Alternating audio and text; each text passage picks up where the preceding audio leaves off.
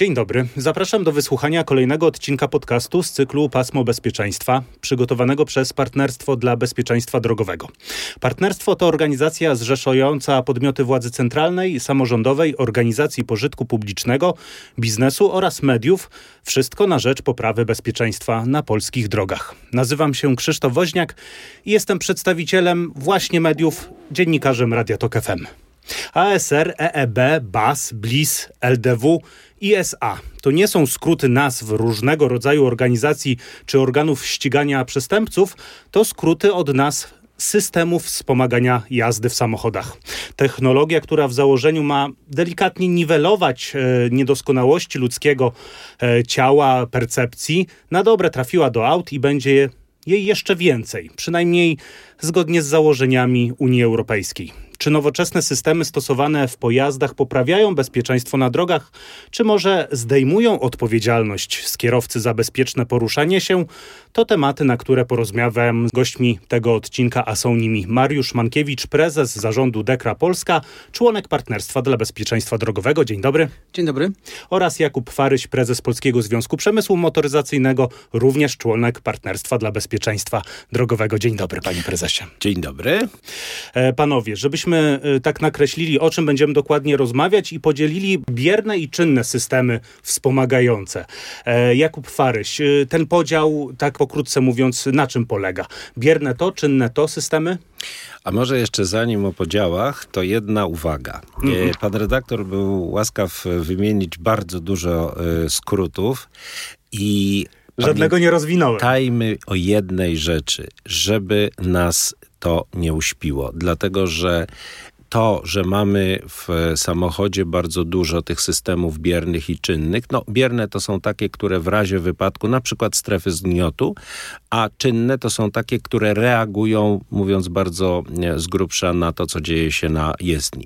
Natomiast najważniejsza uwaga, i to jest chyba jedna z najistotniejszych rzeczy, o których dzisiaj będziemy mówili, to to, żeby jeżeli mamy w samochodzie te wszystkie systemy, żeby to nas nie uśpiło i właśnie, tak jak pan powiedział, nie zwolniło z odpowiedzialności, tej takiej mentalnej e, odpowiedzialności, bo to, że mamy te systemy, to oczywiście nam może pomóc. Natomiast na końcu jest fizyka. Hmm. I żaden system nie pomoże nam, jeżeli na łuku pójdziemy po stycznej, bo z, zadziała fizyka. Także to może taka generalna uwaga. Myślałem, że to padnie na koniec, żeby tak dotarło do wszystkich naszych słuchaczy po naszej rozmowie, ale to przypomnimy jeszcze. Możemy powtórzyć. Możemy przypominać. Czyli y, z, wracając do mojego pytania, bierne to to właśnie strefy zgniotu, które mają za zadanie uchronienie już, gdy dochodzi do jakiegoś tak. zdarzenia, a czynne to bardziej te, które mają zapobiegać, Zapobiec, czy też dokładnie. pomóc nam, e, żeby nie było e, zdarzenia drogowego. Mariusz Mankiewicz, prezes zarządu Dekra, a ile tych systemów czynnych jest w obecnej motoryzacji. Można to policzyć? E, generalnie jest ponad 40 systemów, e, o których mówimy, że są to systemy ADAS, które wspierają e, kierowcę podczas jazdy. Ja tylko może jeszcze dodam o takim bardzo ważnym i czasami niedocenianym systemie bezpieczeństwa bieronego, czyli o pasach bezpieczeństwa. Mhm. Czyli trójpunktowe pasy bezpieczeństwa to jest ten podstawowy element, który zmniejsza obrażenia podczas zdarzenia, podczas wypadku drogowego. I to już te, ta, to działanie jest od 1900 1959 roku od, od firmy Volvo, która wprowadziła jako pierwsza e, ten pas właśnie trójpunktowy i to jest w, po, w połączeniu z, właśnie z strefami zgniotu, z poduszkami e, gazowymi, e, te najważniejsze elementy, które są w obszarze bezpieczeństwa biernego. W obszarze bezpieczeństwa czynnego, tak jak wspomniałem, mamy ponad 40 systemów, które wspierają kierowcę, no i starają się, tak jak tutaj pan prezes powiedział, oczywiście w ramach E, e, prafizyki e, nie doprowadzić do, do zdarzenia drogowego, do wypadku drogowego. Mm, takie najbardziej podstawowym tym elementem czynnego wspomagania to ABS, doskonale znany, który jest we wszystkich już autach produkowanych. Ma dalej swoich zwolenników i przeciwników. I takie pytanie do, do, do pana prezesa Farysia, czy przez ten czas, kiedy te systemy czynne tak w wprowadzane były w motoryzacji. Ja mam taką teorię, że właściwie te czynne systemy to pojawiały się od momentu pojawienia się pierwszego samochodu przez Karla Benza. On już wprowadzał, że jest to samochód, coś co samochodzi. Miało ułatwiać nam, prawda, takie czynne e, wspomaganie przemieszczania się, ale e, tych nowych technologii, właśnie ABS, ESR, trzymania trakcji pojazdu, e, informowania kierowcy o niekontrolowanym, e, niekontrolowanej zmiany pasa ruchu, one przekonują kierowców do swojej mm, e, właściwości, do swojego tego, żeby było coraz więcej tych systemów, czy kierowcy tak z rezerwą podchodzą? Ja myślę, że one na pewno pomagają, ale ciągle powinniśmy zachowywać zdrowy rozsądek, dlatego że nie możemy zawierzyć tylko tym systemom, no bo to jest tylko komputer. Mm. Pewnie każdemu z nas zdarzyło się e, wtedy, kiedy najbardziej, szczególnie w takim momencie, kiedy najbardziej potrzebowaliśmy na ekranie takie kółeczko i ups, coś poszło nie tak. Więc e, tak jak e, w ogóle w jeździe trzeba mieć zasadę ograniczonego zaufania, to y, też warto mieć zasadę ograniczonego do swojego zaufania samochodu. do, do tych wszystkich systemów i warto nie wierzyć w to, że w każdej sytuacji ten samochód nas ochroni. Bo oczywiście jeżeli tak się zdarzy, jeżeli ten samochód bezbłędnie przez całe swoje życie samochodowe będzie reagował, to świetnie. Ale Pamiętajmy, że to my jesteśmy odpowiedzialni i te systemy mają nam pomóc, a nie wyręczyć nas na przykład w obserwowaniu drogi, na przykład w e, ocenianiu odległości po, poja do pojazdu, który jedzie przed nami, czy e, ocenić, czy pieszy, który zbliża się do przejścia, wkroczy czy nie i czy nam się czerwona lampeczka, czy jakiś inny sygnał zapali. Także tak, korzystajmy z tego, tak, wierzmy w to, że taki system nam pomoże, ale z naciskiem na pomoże, a nie wyręczy w obserwowaniu drogi, czy już prowadzeniu pojazdu. O tej przyszłości też porozmawiamy, bo ja mam trochę wrażenie, że te wszystkie systemy dążą do tego, a przynajmniej wprowadzanie tych systemów e, przez odpowiedniego legislatora dąży do tego, żeby jednak coraz większa autonomizacja pojazdów była i gdzie jest ta granica i czy musi być zachowana. E, ale kolejne pytanie do pana Mariusza Mankiewicza z Dekry. E, ile kosztują te systemy? To znaczy, czy auta byłyby dużo tańsze e, w zakupie, w produkcji, gdyby tych systemów było mniej obecnie stosowanych, wymuszanych właśnie legislacyjnie, czy jednak to są niewielkie koszty dla producentów, a tym samym dla osób, które kupują te pojazdy? Ja postaram się odpowiedzieć na to pytanie, bazując na danych, e, które są publikowane, natomiast mi się wydaje, że tutaj pan prezes Kuba Faryś, jako powiedzmy osoba reprezentująca środowisko, będzie mógł się w tej, w tym, w tej materii e, bardziej kompetentnie wypowiedzieć. Zawsze panowie mogą między sobą też dyskutować, to jest tak, jak najbardziej wskazane. Z badań, z amerykańskich, z badań amerykańskich z 2019 roku taka średnia, powiedzmy średni koszt tych systemów to było około tam 2000 dolarów, to jest mniej więcej około 5% wartości samochodu, natomiast tutaj jeżeli mówimy o pieniążkach, e, to powinniśmy też mieć z tyłu głowy, ile kosztują wypadki drogowe, mm -hmm. prawda? Bo z jednej strony jest to inwestycja, no, powiedzmy, no, na końcu tego konsumenta, który kupuje samochód. E, natomiast z drugiej strony musimy pamiętać o tym, że i co do zasady, tutaj nie ma żadnej dyskusji. E, systemy ADAS wspierają e, bezpieczeństwo i to są twarde dane na to, pewnie za chwilkę o tym powiemy. Musimy. Tak, natomiast one właśnie e, zapobiegają wypadkom drogowym, a tutaj taka może e, naj, najbardziej taka liczba, która przemawia do wyobraźni. No, koszt wypadków drogowych w Polsce w ubiegłym roku to jest około 40 miliardów złotych. W związku z tym, jeżeli tutaj popatrzymy sobie, tutaj pan e, prezes Kuba Faryś za chwilkę powie więcej na temat kosztów, natomiast jeżeli zestawimy nawet te, tą liczbę, którą ja podałem, no to tutaj mamy bardzo dużą przepaść. Tak, to jest mniej więcej 2-3% PKB polskiego Dokładnie. rocznie, więc to są olbrzymie liczby. Moglibyśmy z powodzeniem przekazać przynajmniej przynajmniej część tych kosztów, które ponosimy, na przykład na rozwijanie transportu publicznego w różnych miejscach, który też jest potrzebny oczywiście.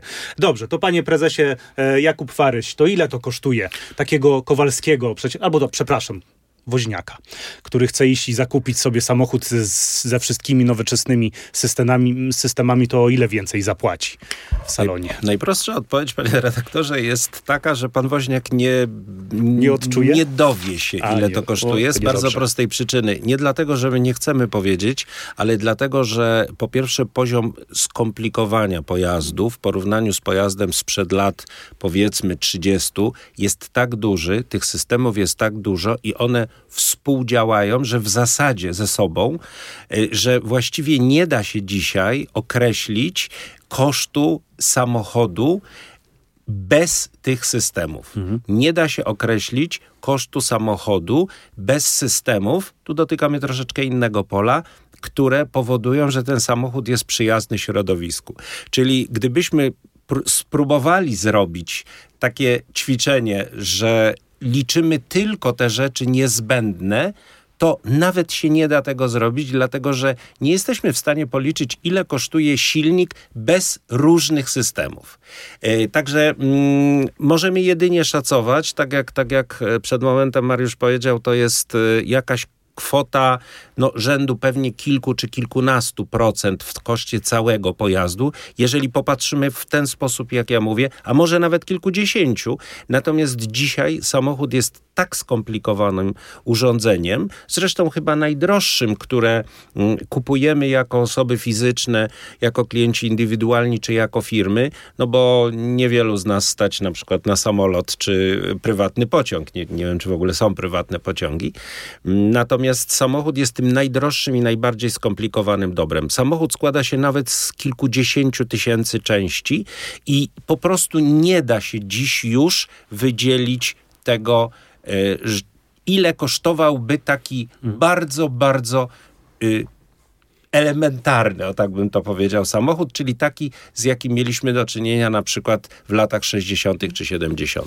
To prawda, y, część jest y, niezwykle potrzebna, ale część mam wrażenie i bardzo wiele osób, z którymi rozmawiam, ma takie samo wrażenie, że jest takim e, dodatkiem tylko po to, żeby właśnie zwiększyć koszty produkcji, a co za tym idzie, sprzedaży e, samochodów. Dobrze wiemy, że e, dwa lata temu, trzy lata temu Unia Europejska podjęła decyzję, że wszystkie e, pojazdy, które będą sprzedawane na rynku Unii Europejskiej, muszą być wyposażone w jeszcze dodatkowe e, systemy.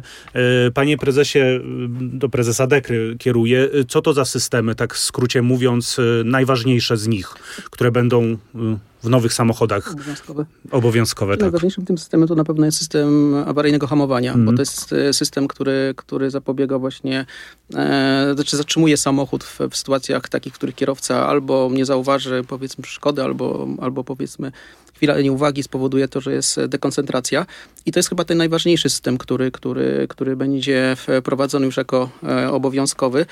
E, Dodatkowo możemy powiedzieć o e, systemach, które w systemach informacyjnych czy systemach, które aktywnie, e, które wspierają też e, powiedzmy kierowcę w, w powiedzmy poruszaniu się po, po drodze. Mhm, czyli na przykład taki, który monitoruje, e, ile razy mrygam i co o czym tym świadczy, czy jestem zmęczony, czy nie za, przysypiam, czy moja uwaga jest skupiona e, na drodze.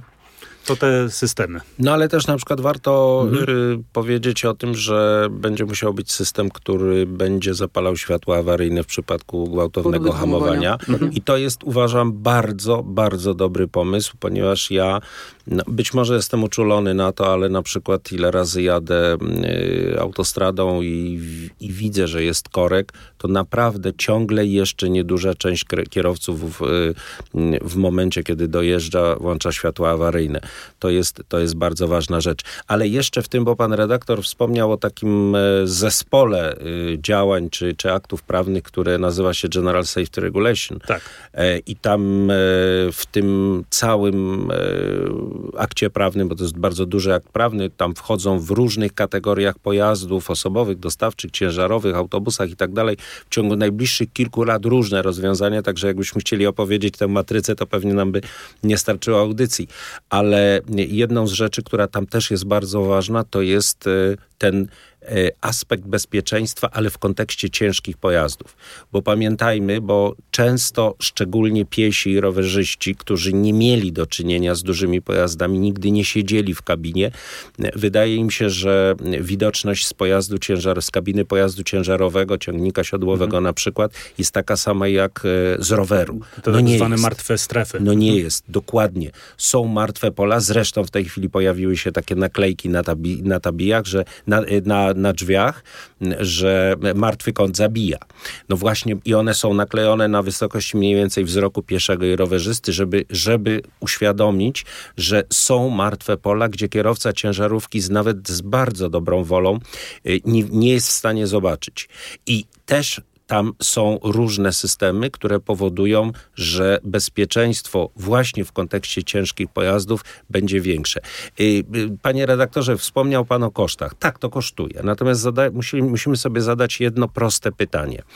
Czy zakładając, że te systemy ochronią zdrowie i życie nie wiem, kilku, pięciu, dziesięciu tysięcy ludzi w Europie, która jak wiemy ma, ma kilkaset milionów. I na to musimy wydać bardzo dużo pieniędzy. Czy warto, czy nie warto?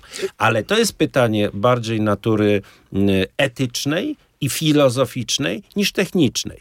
I ja się zgadzam, że technologia musi pomagać e, człowiekowi, tylko są ludzie, którzy uważają, że e, bardzo dobrze jeżdżą, ponieważ Tutaj daję argumenty, które się pojawiają. Od 30 lat mam prawo jazdy i nigdy nie miałem nawet kolizji drogowej. Po co mi te systemy, skoro ja sobie doskonale e, daję radę, e, a jestem zmuszany do zakupu nowego auta, który te wszystkie systemy ma i mi to będzie wszystko pikać, strzelać, e, e świecić i tak dalej, i tak dalej. I przez to moja uwaga na drogę e, będzie mniejsza, bo będę się skupiać na tym, co właśnie jest w kabinie pojazdu, te wszystkie światełka, sygnały i tak dalej, i tak dalej. E, tutaj pytanie, bo ponieważ Dekra Polska przygotowała, i w ogóle Dekra e, przygotowała bardzo fajny raport na temat nowych technologii stosowanych właśnie w pojazdach. E, mam pytanie, czy e, często te nowe systemy zawodzą? Czy są badania, które pokazują, jak często te systemy jednak przez awaryjność, bo tak jak powiedzieliśmy, to jest komputer, który jest jednak zawodny w różnym stopniu, no nie do końca spełniają swoje założenia? E, zdecydowanie tak. Jeszcze może wrócę do tego wątku związanego z tym doświadczonym kierowcą, który, którym uważa, że nie potrzebuje tych systemów wsparcia. Tutaj jeszcze wracając do tego poprzedniego pytania dotyczące systemów, które będą e, obowiązkowe, no to jest między innymi w, w, zakresie tych systemów ostrzegawczych, to jest system ostrzegania w przypadku zmęczenia kierowcy. Mhm, prawda? Możemy, tak. to jest bez dyskusji, możemy powiedzieć, że osoba, która jest nawet ma doświadczona, no może być taka sytuacja, w której jest, nie wiem, jest e, w powiedzmy złej kondycji powiedzmy takiej fizycznej, mhm. no i właśnie ten system ostrzegania w przypadku zmęczenia pomoże. System asystent ograniczenia prędkości. Tak samo jest to chwila nieuwagi i w tym momencie ten system po, po, pozwoli nam, czy po, da nam informację, że, że jedziemy e, z większą prędkością niż startu jest do, e, dopuszczalna. To, co prezes Fary wspomniał o tych adaptacyjnych światłach stopu, prawda? Czyli informowanie, właśnie nawet ten kierowca, który bardzo dobrze będzie jechał, on w tym momencie da, w przypadku gwałtownego hamowania, da też sygnał innym kierowcom, że coś się dzieje przed nim, tak, żeby musieli, musieli powiedzmy, że mogli wcześniej zareagować. Wracając do tych systemów, tak jak tutaj w tej dyskusji było powiedziane, no samochód staje się takim komputerem na, na, na kołach. E, tutaj możemy się powołać właśnie w raporcie bezpieczeństwa DEKRA z e, bieżącego roku. E, powołujemy się na badania, które zostały przeprowadzone w Anglii, gdzie okazało się, że co mniej więcej 300 mil E, właśnie w systemach w pojazdach zautomatyzowanych dochodzi do takiej krytycznej, e, krytycznego zdarzenia, które ma wpływ na bezpieczeństwo w ruchu mm -hmm, drogowym. Mm -hmm. Tutaj jako powody podaje się albo wady sprzętowe, no to jest mimo wszystko są to systemy informatyczne, komputery, które mogą w pewnym momencie właśnie zawieść. Są to błędy odczytu, no bo cały czas mówimy o tym, że samochód porusza się w różnych warunkach drogowych, może być śnieg, może być powiedzmy tak. intensywny deszcz, gdzie w tym momencie i na przykład zaśnieżone znaki drogowe, gdzie w tym momencie nie jest to prawidłowo odczytane, e, czy też ewentualnie wady w infrastrukturze. Mhm. E, Jakub Faryś, ile systemów w, w pana samochodzie jest? Dużo. Dużo, ale nie wiem, nie, nie umie pan zliczyć. Ale zupełnie, ale mówiąc szczerze, zupełnie y, nie przywiązywałem nigdy wagi do tego, żeby liczyć te systemy. A zdarzyło się panu kiedyś tak e, powiedzieć, a o Jezu, co mi ten system pokazuje, znowu pika bez sensu? Hmm? No tak Szczerze, dosyć głęboko. No, nie, tak właśnie się zastanawiam. Pewnie czasem coś tam zadziałało, może troszeczkę Zbyt pochopnie. Tak, w mojej ocenie niepotrzebnie. Natomiast, no, ja już tak może taka prywatna uwaga, jestem człowiekiem, który ma bardzo dużo kilometrów zrobionych w życiu i muszę powiedzieć, że im więcej mam, tym mam większą pokorę, dlatego że mm, to jest tak, że chyba najgorszy taki moment jest y, i z wieloma bardzo doświadczonymi kierowcami, w tym rajdowymi, rozmawiałem i oni mi mówili mniej więcej to samo. Wiesz, najgorszy jest moment taki, kiedy tobie zaczyna się wydawać, że już jesteś absolutnym mistrzem mm. świata. Więc ta pokora dobrze jest mieć tę pokorę, co nie oznacza, że nie zdarzy się jakaś ekstremalna sytuacja za kierownicą. Każdemu z nas może się zdarzyć. Jasne. Natomiast e, myślę, że mm, warto po pierwsze, jeżeli mamy taką możliwość, e, ćwiczyć nasze umiejętności, nawet jeżeli mamy zrobiony milion kilometrów czy półtora, dlatego że no, im, im, im, im, jesteśmy lepszymi kierowcami, im więcej y, sytuacji nas nie zaskoczy, tym lepiej. Bo, bo y, pan redaktor wspomniał o, o, o, o kierowcy, który mówi, no ja tyle lat mam doświadczenia, 30 lat jeżdżę, nic mi się nie zdarzyło. Tak, ale stara zasada mówi, zawsze jest kiedyś ten pierwszy ten raz. pierwszy raz i on z, I, z reguły dość boli. Nie daj Boże, jeżeli ten pierwszy raz to będzie takie, taka sytuacja, kiedy, przepraszam, będę brutalny, zabijemy innego człowieka i nie dlatego, że nie mogliśmy e, zapobiec tej sytuacji, no bo zdarzają się różne sytuacje, ale dlatego, że zbytnio uwierzyliśmy w nasze możliwości i gdzieś ta granica tej czujności była troszkę mm. za niska. No właśnie, ciągle dążę do tego i obawiam się, że ludzie, którzy się przyzwyczają do tych wszystkich systemów, które działają, bo na przykład znów przez dwa lata użytkowania nowego samochodu z tymi wszystkimi systemami. One poprawnie działały, pomagały mi, e, podpowiadały, że jestem zmęczony, e, nie jestem do końca skupiony na tym, co dzieje się na drodze. Informowały mnie, że na przykład w tych martwych polach pojawia się rowerzysta, pieszy, i mam spokój, i nagle coś nie zadziała. I dalej dążę do tego, co robić w takiej sytuacji.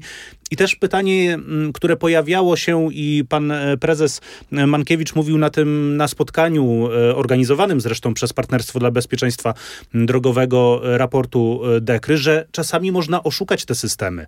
W jakiś sposób wpłynąć przez kombinowanie w komputerze pokładowym, żeby jednak one nie do końca wskazywały to, co powinny wskazywać. To faktycznie jest możliwe, żeby zmienić parametry tych wszystkich komputerów i pytanie, jak przeciwdziałać temu? E, niestety jest to możliwe. Mm. I przeprowadziliśmy w zasadzie, ja się mogę powołać na dwie, dwa, dwa takie e, przypadki. Jeden przypadek to jest analiza wypadku drogowego, którą właśnie na konferencji organizowanej w Ministerstwie Infrastruktury, o której mówiłem, mianowicie nieuprawniona ingerencja w elektronikę samochodu mm. ciężarowego, która powodowała to, że pojazd poruszał się, że systemy informatyczne w, w, w pojeździe dostawały informacje o niższej prędkości niż tak, z którą faktycznie po, poruszał się samochód ciężarowy. No i również ten system awaryjnego hamowania co do, w samochodach ciężarowych, o których prezes Faryś mówił, faktycznie on bardzo pomaga. Tutaj są badania amerykańskie mówiące o tym, że prawie 40% wypadków mniej na autostradach jest w amerykańskich właśnie dzięki temu systemowi. No ale jeżeli ten system dostaje, tak jak tutaj mówiliśmy, Błędne prawa fizyki, dokładnie, hmm. dostaje niższą prędkość, no to on też troszeczkę inaczej działa. No i w, tak, w tym konkretnym przypadku doszło do, e, do wypadku drogowego. W wyniku tego wypadku drogowego e, kierowca samochodu osobowego, na który najechał samochód ciężarowy, poniósł śmierć na miejscu. No i to jest, to jest ta powiedzmy nieuprawniona e, powiedzmy ingerencja. Natomiast e, ja też wspominałem o jeszcze ważnej rzeczy, o której tutaj też prezes e, Faryś mówił. Te systemy muszą być diagnozowane, muszą być regularnie sprawdzane.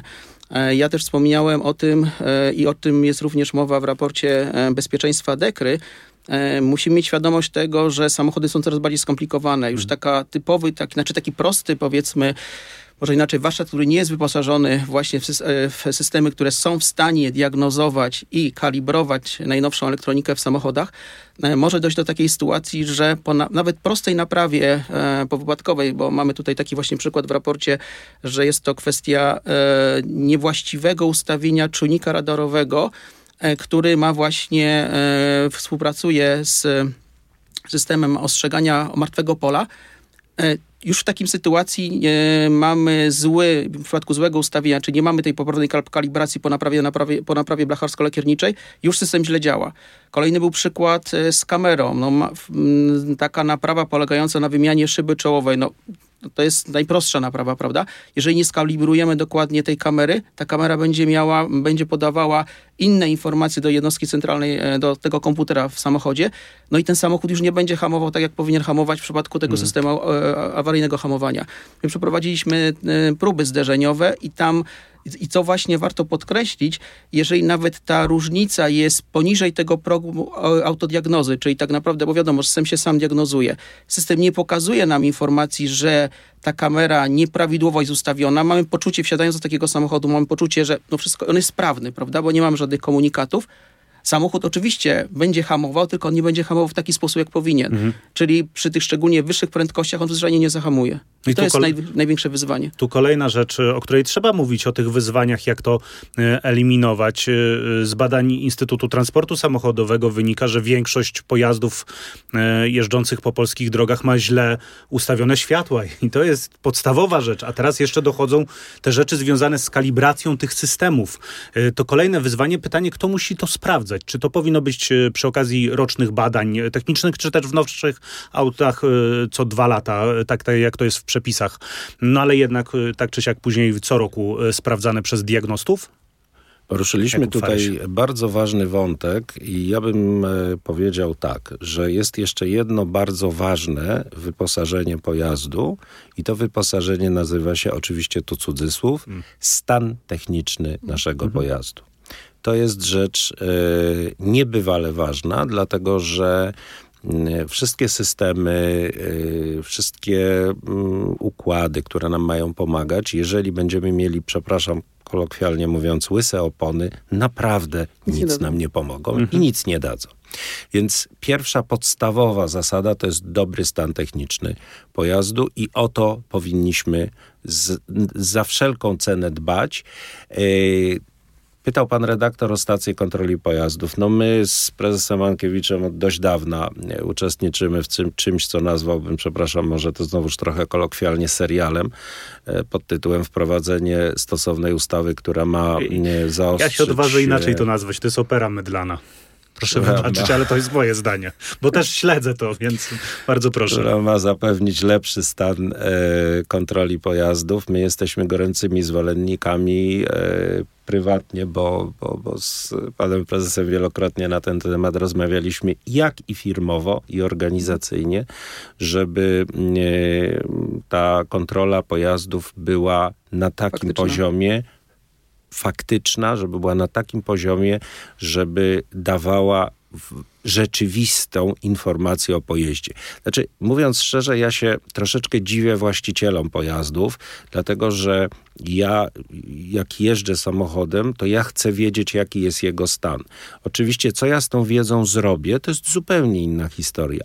Natomiast jeżeli ktoś mi mówi, proszę pana, ma pan kiepskie opony, ma pan kiepskie hamulce, ma pan luz w układzie kierowniczym, no to w tym momencie, jeżeli ja świadomie wyjeżdżam takim samochodem, to po pierwsze proszę się o nieszczęście, ale po drugie mogę zrobić komuś nieszczęście.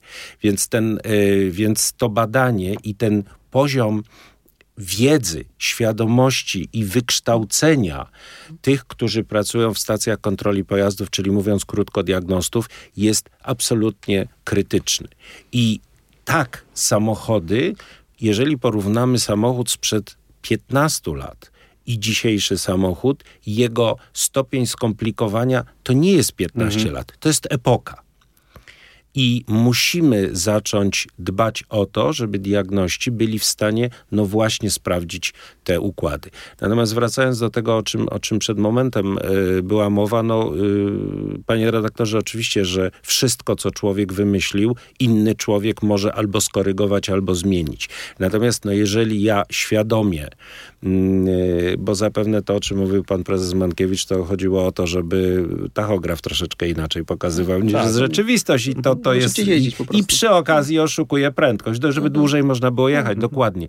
No więc jeżeli coś takiego jest robione, to już, to już momentami e, nawet nie jest wykroczenie, tylko przestępstwo. Mhm. Więc e, no, myślę, że o taki, że takie coś możemy tylko sygnalizować, natomiast no, nie możemy mówić o tym, że to jest, no bo jeżeli ja świadomie de facto psuje samochód, żeby on nie reagował w sytuacji krytycznej tak, jak powinien, no to, no to chyba nie bardzo mamy o czym rozmawiać. No tak, to jest kolejny element, y, moim zdaniem, możliwość przeprowadzania takich kontroli, podpięcia e, pod komputer pokładowy powinny również mieć służby odpowiednie do kontrolowania pojazdów. Policja, e, nasz e, główny inspektor transportu drogowego, żeby w każdej chwili zatrzymania danego pojazdu sprawdzić, czy te parametry są odpowiednie i czy nie było właśnie przy nich, kolokwialnie użyję słowa machlojek e, i ewentualnie no, wysłać pismo odpowiednie do, mm, do firmy, która zajmuje się przewozami, czy właściciela,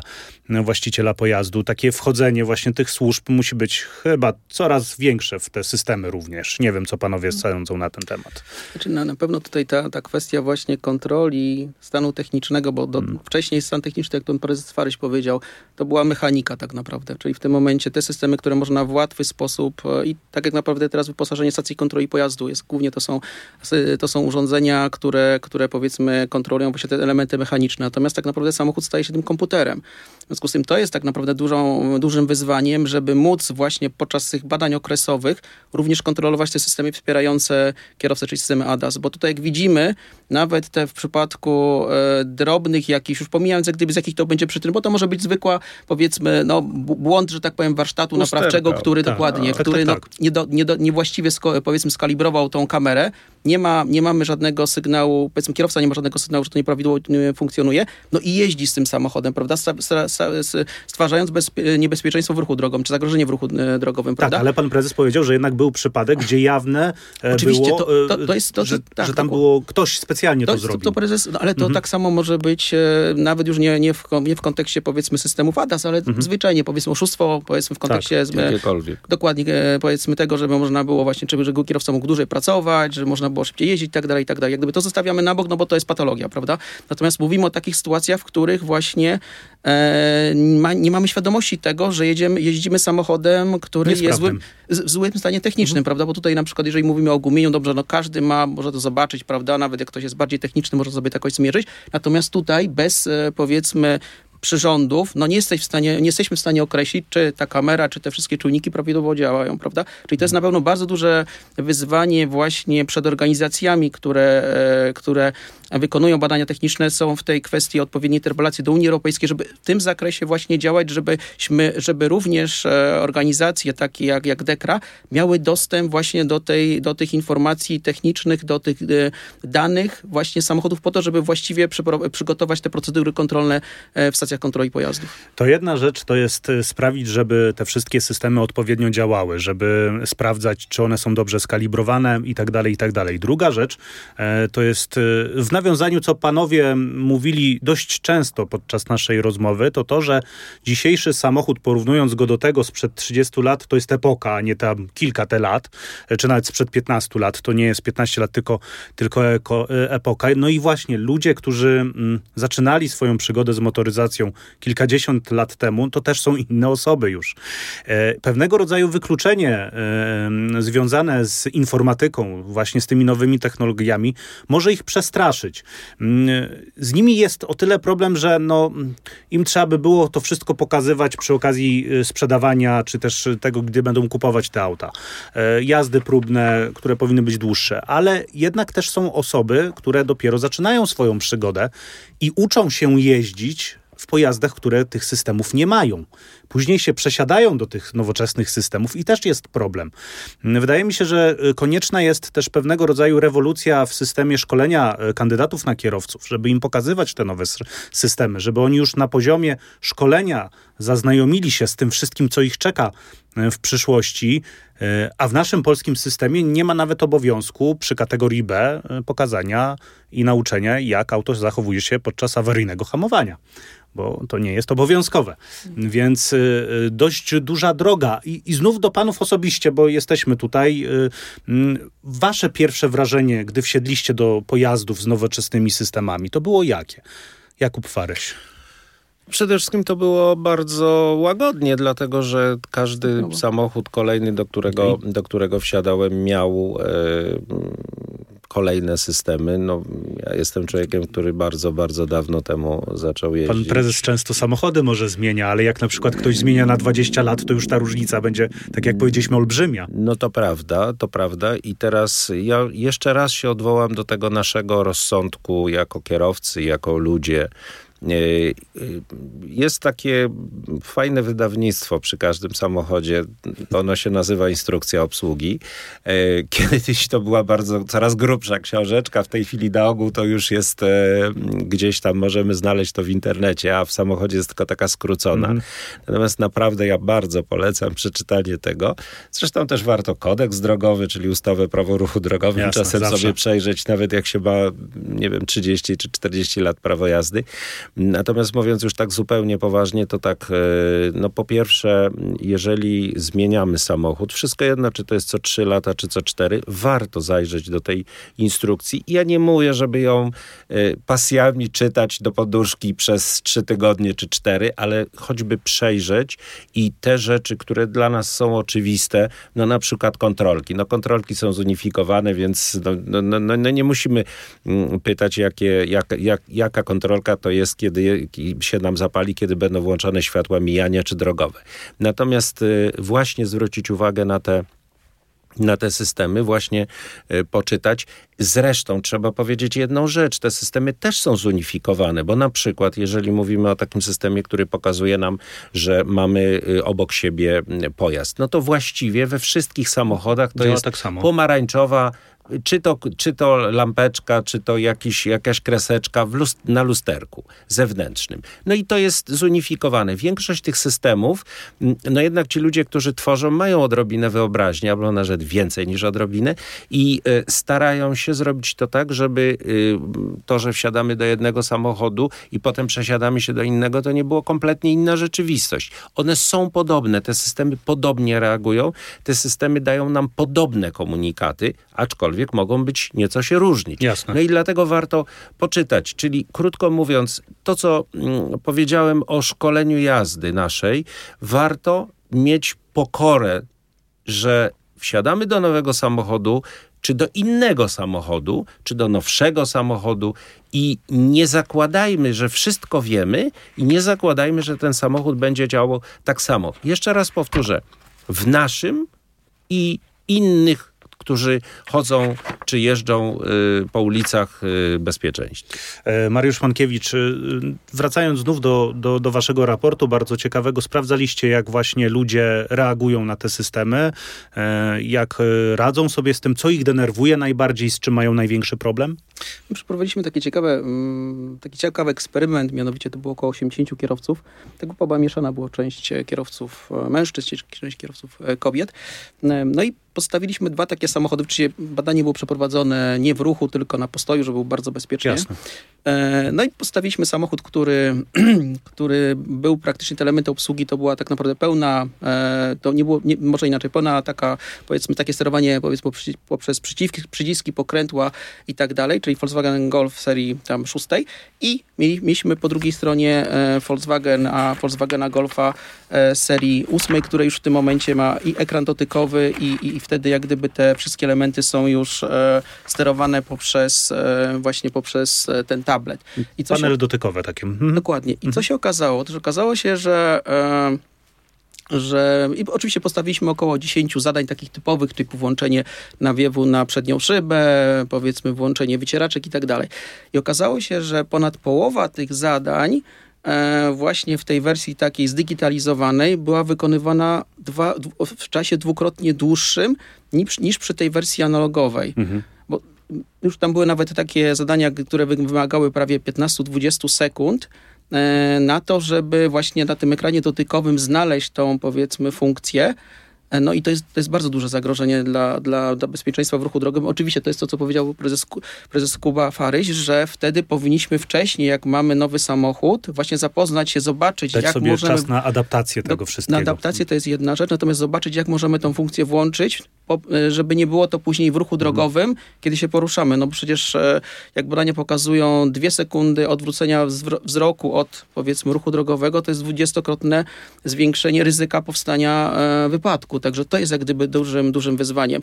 Jeżeli mówimy o wykluczeniu, e, to o którym pan rektor wspomniał, no weźmy sobie pod uwagę osobę, która starszą, która już musi mieć okulary.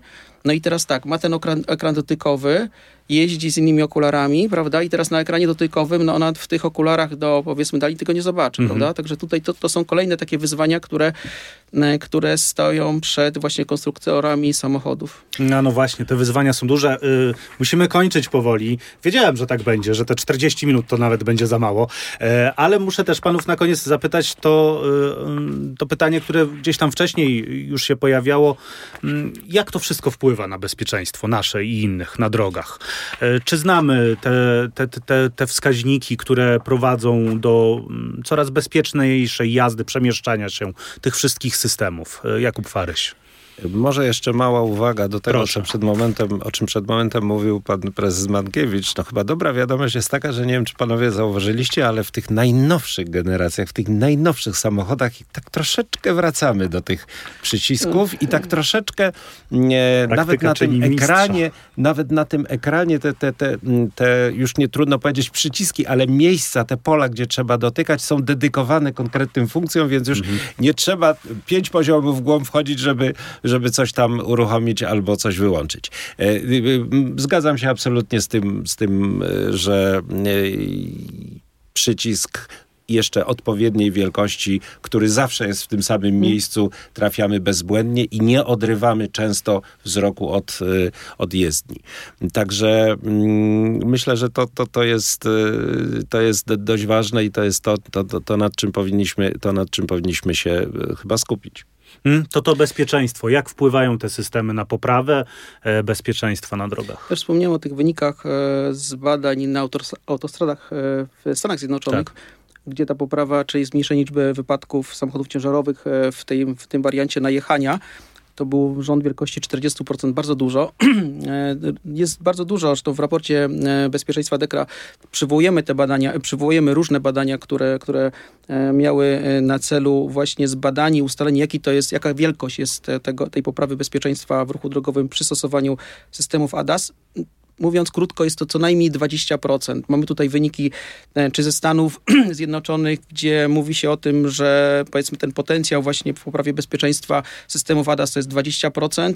Mamy też wyniki e, z Wielkiej Brytanii, gdzie naukowcy stwierdzili, że gdyby wszystkie te prawie 40 milionów samochodów e, w Wielkiej Brytanii było wyposażonych w systemy ADAS, no to byłoby 25% mniej wypadków, czyli to jest ten mniej więcej rząd wielkości, jeżeli chodzi o poprawę bezpieczeństwa w ruchu drogowym dość znacząca liczba. Znaczy z całą pewnością y, według różnych badań różne, różne systemy poprawiają między kilka czy nawet kilkanaście, a nawet kilkadziesiąt procent.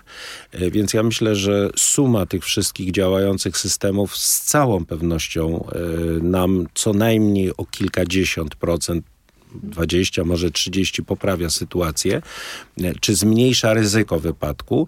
Natomiast w ogóle musimy pamiętać o jednej rzeczy, że bezpieczeństwo ruchu drogowego to jest y, składowa bardzo wielu czynników. Na przykład, dlaczego w ostatnim czasie tak bardzo, bo jeżeli porównamy sprzed kilkudziesięciu lat dane, y, to chyba możemy spokojnie użyć słowa bardzo, spadła ilość zabitych na drogach. No, blisko 50%. No dlatego, że mamy dużo lepsze drogi.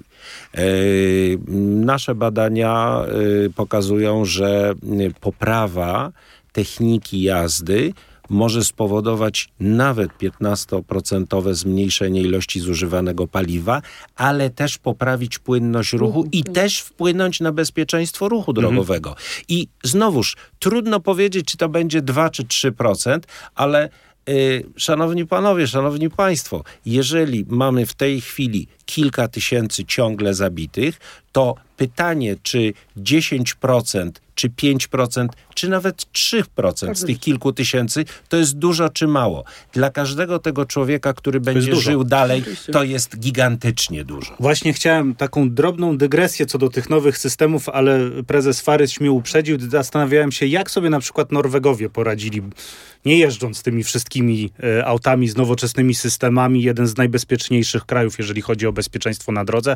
Od wielu lat pracowali na to, e, no i mieli przez wiele lat pojazdy, które nie są tak wyposażone jak te obecne. Więc tu też warto zauważyć. Jeżeli Państwo interesują się tematem bezpieczeństwa, to zachęcam do odsłuchania wszystkich odcinków podcastu e, Pasmo Bezpieczeństwa przygotowanego przez Partnerstwo dla Bezpieczeństwa Drogowego.